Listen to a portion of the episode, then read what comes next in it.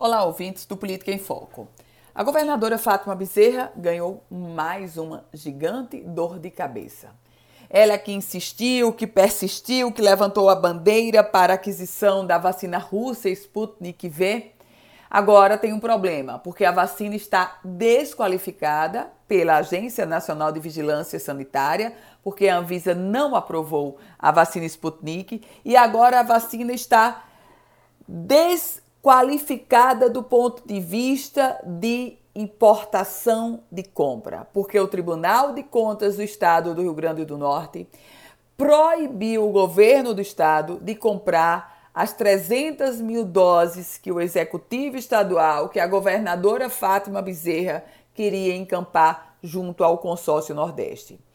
A compra dessa vacina Sputnik V, das doses da vacina Sputnik V, que poderiam chegar a 37 milhões de reais nessa compra do consórcio Nordeste, ela literalmente está sendo desqualificada. E mais do que isso, há um aspecto a ser considerado.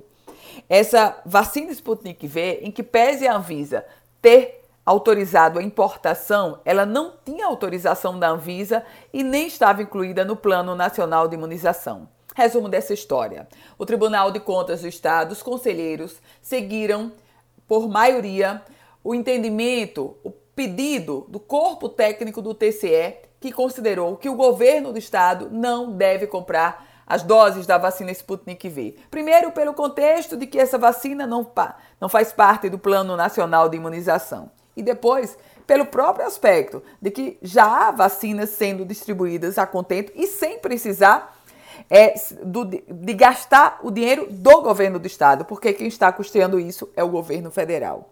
Meus caros ouvintes, com essa decisão do TCE, ponto final no capítulo Sputnik V e fica agora o desgaste para a própria governadora Fátima Bezerra, que insistiu em adquirir um produto que já estava desqualificado pelos órgãos de fiscalização.